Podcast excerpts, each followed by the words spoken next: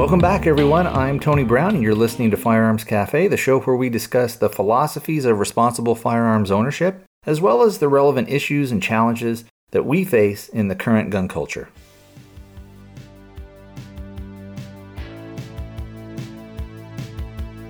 Hey, everybody, what is going on? Today is Sunday, it's the 25th of February 2018.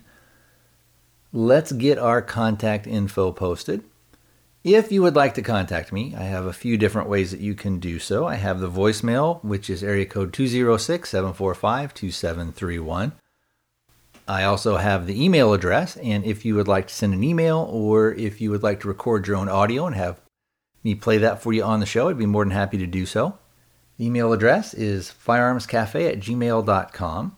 Over on the website, there are buttons for Facebook, YouTube, and Twitter. There's also a PayPal donation button if you ever feel so inclined. Anything you would send would be greatly appreciated. Now, last week I talked about that I wanted to start using Instagram a little bit more. I've kind of been a little frustrated with Facebook and a little frustrated with Twitter. And it seems like Instagram, you have a, still some freedom. And I kind of wanted to use it as a oh an aid or a uh, maybe a little bit of a repository for having some uh, some photographs of some things that that just I'm doing in general, but also you know when I put up targets, things like that. But also I I think I might be able to, and I'll have to work with Instagram a little bit more and figure out some more things about it. But what I'd like to be able to do is put stuff up and then you could search it and I could maybe tag it to where you could, uh, for instance, like if we put some pictures up for this show, you could tag, you could uh, go over to the website, click on the Instagram thing that I've got installed over there, and then you could search Instagram. I think uh, once you got into my account, you could search it for show 159 or 160 or whatever, and, and then we could have things specific for the show. And if it doesn't work out that way, at least if you were kind of following along, you could maybe go and sort of search it by date or something like that. I don't know. So we'll have to see. Uh, but I, I am happy to have that available, and we'll kind of see how that goes. I, it's kind of neat to be able to do it. So let's see what else. I think that's it, maybe for the housekeeping stuff. As far as feedback, well, I guess we'll go ahead and jump in with that here real quick. I didn't really get too much. I did get a little bit of uh, a follow up from Thomas uh, from last week, basically on the RMR stuff, just saying that we had kind of answered the questions. He also left a voicemail but did not want me to use that, so I'll honor his wishes. Um, but basically, the gist of it was just saying that his question got answered, and the, the things that I talked about, why the RMR was working for me, kind of made sense to him. So, uh, let's see. A little bit more follow up from last week, and I think I talked a little bit about that I was going to start upgrading my AK that I have. And part of the reason is I want to make it more ergonomic. I want to make it to where it's easier for me to shoot, more comfortable for me to shoot. Uh, so I have got quite a few, I guess we'll call them accessories. And what I'm planning on doing is I'll put some photographs of what I have. And I've got some stuff installed on the rifle already, but I will probably take some of those things off and sort of film maybe the upgrade process and I'll try and get that stuff on YouTube. I don't know if I'll be able to get that going this week or not. We'll have to see. Hopefully, I will.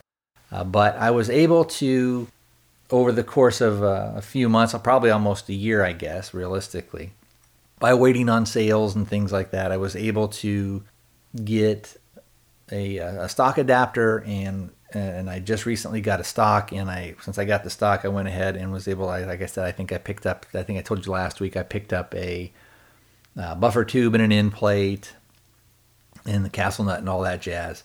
Uh, I also have a my AK originally did not come with the uh, sight mounting rail on the side, so I got a thing called the um, Master Mount, AK Master Mount, and I've got that installed. But like I said, it's easy to take that on and off, and basically it replaces the shepherd hook or the um, the pin retaining plates because you're using these where your trigger pin is and, and your uh, hammer pin are that's what, what you're using basically bolts to go through there and it, then it screws that and that gives you the mounting plate.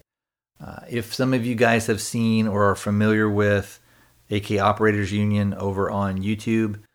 Uh, they've got a couple of videos about that, and it seemed to work real well for them. So I went ahead and got that. Uh, I got I actually ordered the little cheese grater that goes over the gas tube, and I liked it. Uh, realistically, the reason I got it is I thought it looked cool. And I did have to do a little bit of fitment on that. And in the video, I'll maybe talk a little bit about that. But I had to do a little bit of grinding on there and a little bit of squeezing and this, that, and the other thing because it is a piece of metal. And when you're dealing with AKs, and especially when you're dealing with something like I have, which was put together from uh, Romanian parts kits, sometimes fitment and things like that won't be 100%. Uh, so you have to do a little bit of grinding or a little bit of fitting or, or twisting or that type of thing. So I was able to get that stuff done. And uh, like I said, I, it's it's uh, I want to kind of make the rifle again more comfortable for me to shoot, and hopefully it'll allow me to, with some of these things that I'm doing, allow me to put some optics on there and uh, do a little bit of different stuff. And you know, if it turns out later on that uh, I get a different AK, or if uh, if my dreams come true and I'm actually able to get a Rifle Dynamics stuff, I could still use some of this stuff off of there uh, if I got kind of their their base model type thing because I sort of already have a stock and a uh, the buffer tube and some of that other stuff and an adapter. All right, so enough of that stuff.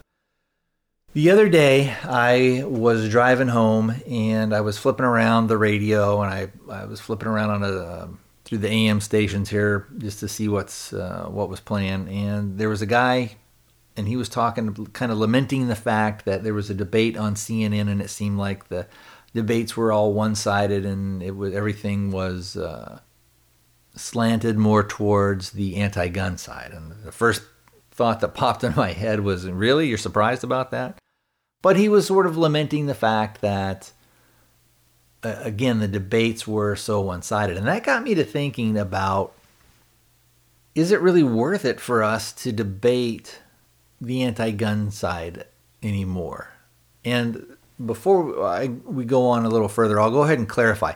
There's sort of maybe I guess we'll, we'll say the kind of like two columns. So in column A, we have the larger debate, which is the stuff that goes on the media, which for the most part you and I are not really a part of. And then we have the we'll call the column B side, which is where maybe you've got a friend who's anti-gun, or you've got uh, uh, somebody who's maybe a, a, fence sitter that you know, or you've got uh, people on Facebook that you're kind of going back and forth with. So we have sort of that nature, and that's, I guess, more what I'm talking about. Is is it worth it for us to debate those people? Are we doing anything? Is anything changing? Are we are we sort of winning people over? hearts and minds, or is it a thing where we're at least giving them something to think about, or are they so locked in to their belief system that it doesn't really matter what you say.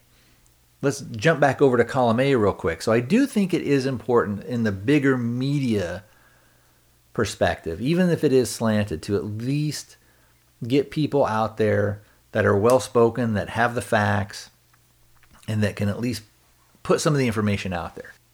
You know, uh, what I what I've seen a lot is that these debates basically are just sort of cyclical in that when a tragedy happens, the anti-gun side basically spits out the same stuff and they they'll spit out statistics and quote unquote facts from 20 30 years ago that have been debunked over and over and over again and then what happens is is the pro gun side in order to kind of counteract that we sort of throw out the same answers over and over again and then the pro gun side sometimes gets criticized again for saying, well, you're just saying the same old stuff you always say, and it's this, that, and the other thing. But of course, we're countering the same old arguments. Now, one thing I will say that I think has changed a little bit, and this is why I think it is important to, at least in the column A, so in the big media, to put some of these ideas out there. And that is the idea, it seems that the idea of having if not armed teachers, at least armed staff. From my perspective, you should have both teachers and staff members, the faculty members who work at the school, could from cafeteria people to janitors to whoever. It should not be known who is armed, you know, of course, by the student body. Uh, but that idea is something that seems to be gaining some traction. And uh, part of the reason why I think it's gaining some traction is it is in some school districts and in some states that has become a reality for those schools. And they have signs out there that basically say the staff and faculty here are armed and trained and they'll use appropriate force uh, to protect any any students that are on campus, that type of thing. So and in some way, let's get back to column B now. So the, the the friends of yours or the people on social media, in some ways, I can't really blame them for sort of spouting off the same stuff all the time because that's really all they see.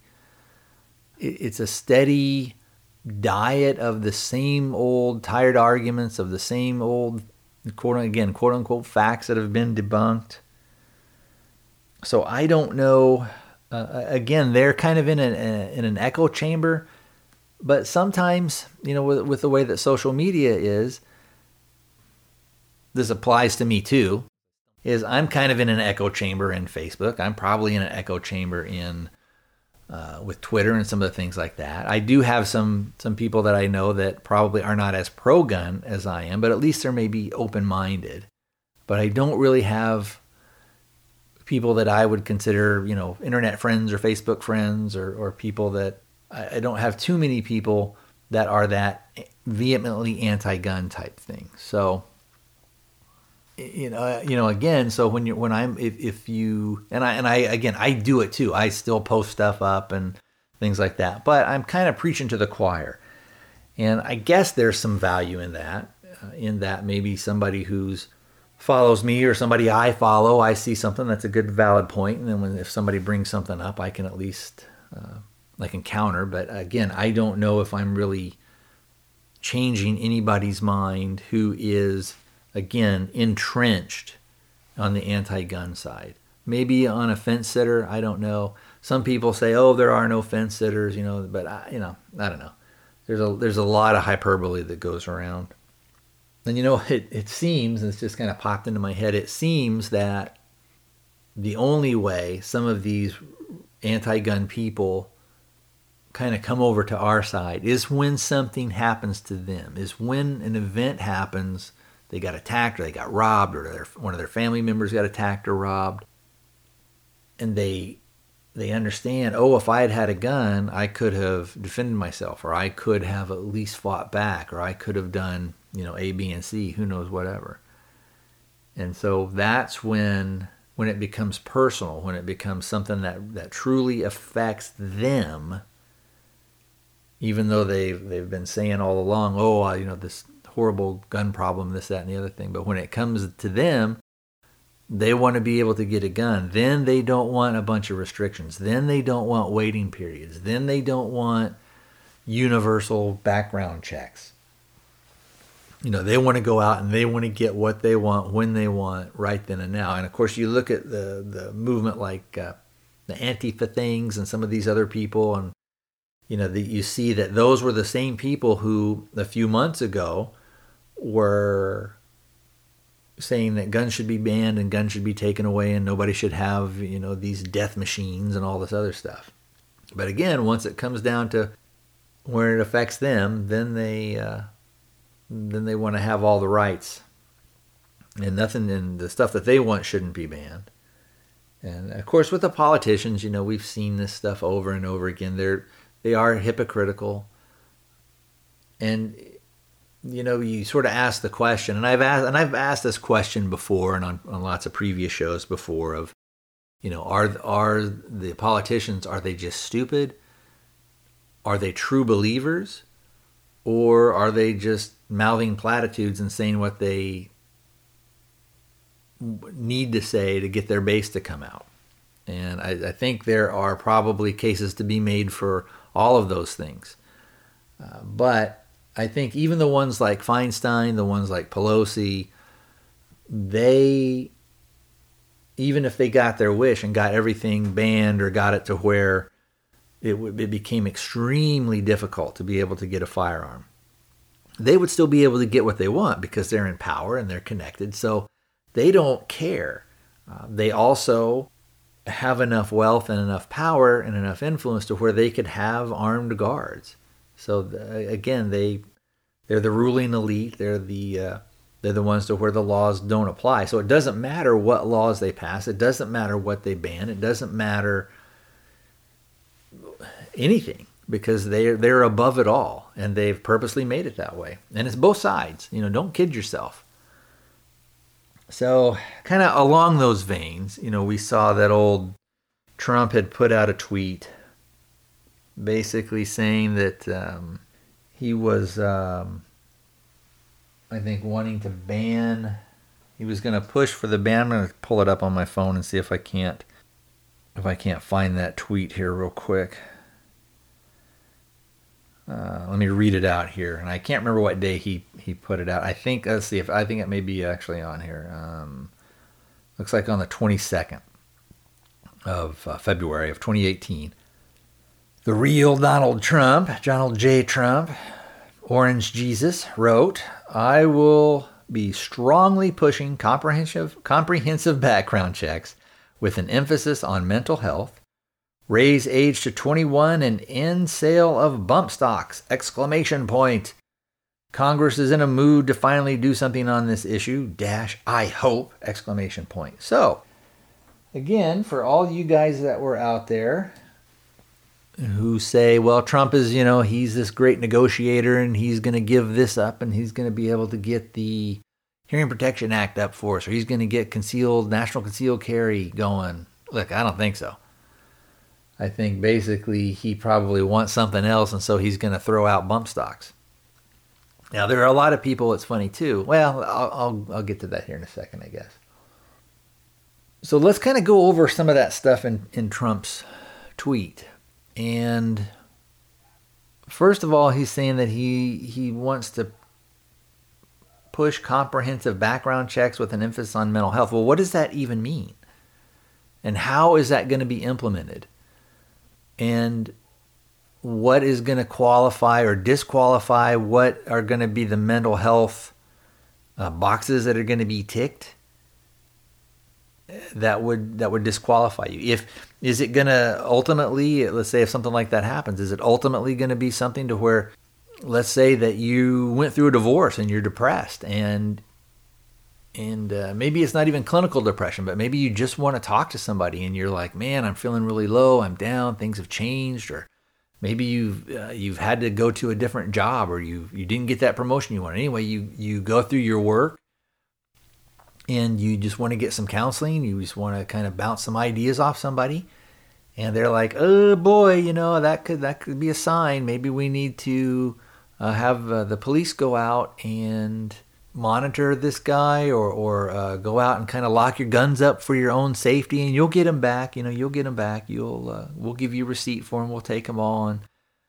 Uh, but of course in situations like that when the government takes something from you it happens very quickly.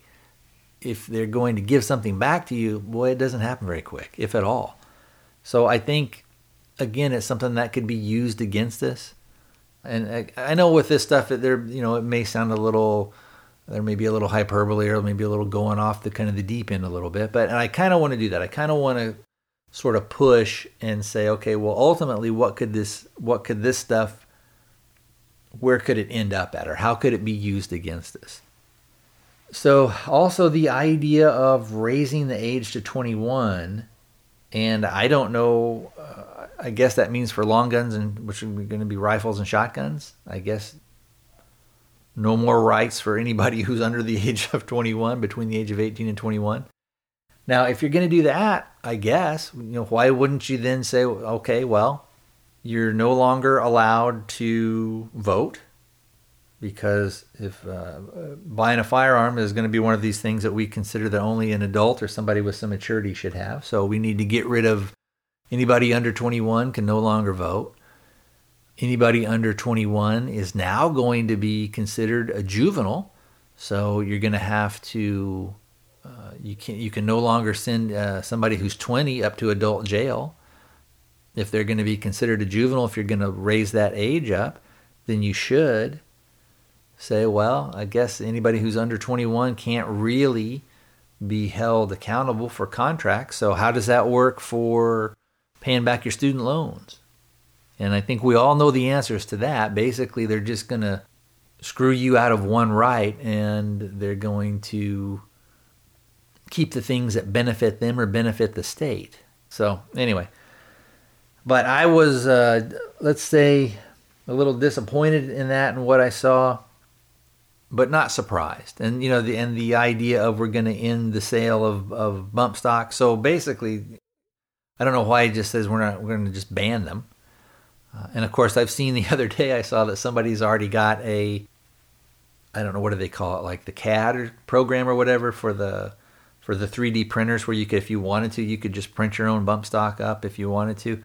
Now, however, look, you can take you can just use your finger and, and again you can pull it forward and you use the recoil.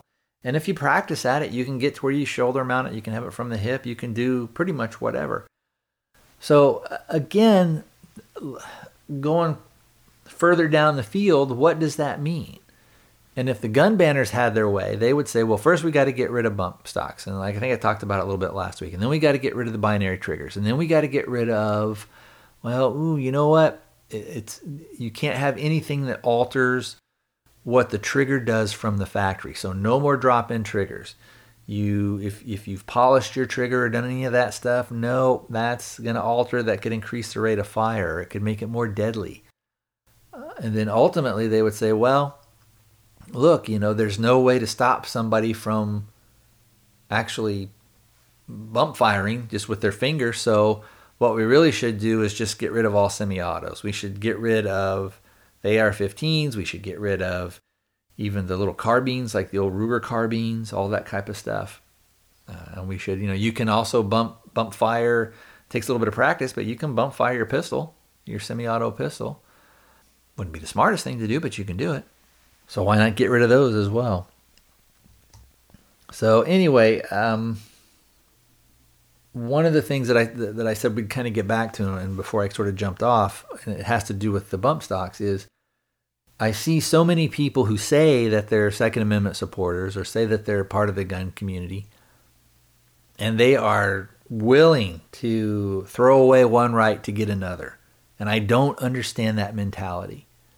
Um, we are at a point where we you you do not negotiate your rights away. And that was something that in the past that was kind of the mentality of, well, let's try and appease the other side. But of course, you can't do that anymore. It doesn't make sense to do that because they're never going to be appeased. You cannot appease somebody who wants your total destruction. And what and what I mean by that is from a, from a political point. They they want your they, they want all guns banned. And the ones that are true believers want they don't want really a military. They don't want the police. They especially don't want the police to have it because they believe the lie that nobody in Britain is armed, which is ridiculous. That none of the police are the are armed over there. Now maybe some of the beat cop guys aren't, but some of their they have special teams and forces that are, of course, they're armed. So uh, anyway, I'm kind of getting off on a little tirade. So oh, you know, it ties in, though, uh, the little last bit I was talking about how the police over in Britain, but with the Florida shooting, and I don't have all the details of it, and I'm not exactly sure kind of what happened with it, but supposedly there were some deputies that did not, or at least one that heard the gunfire and didn't go in. And that raises the question of, well, what is the procedure? What is the policy? What do they do? It used to be, and generally what they say is, and I understand the the the lack of a better word, the tactics of it. I understand that in some sense you don't want to just rush in because you don't know how many people are in there, you don't know how many shooters there are, you don't have any information.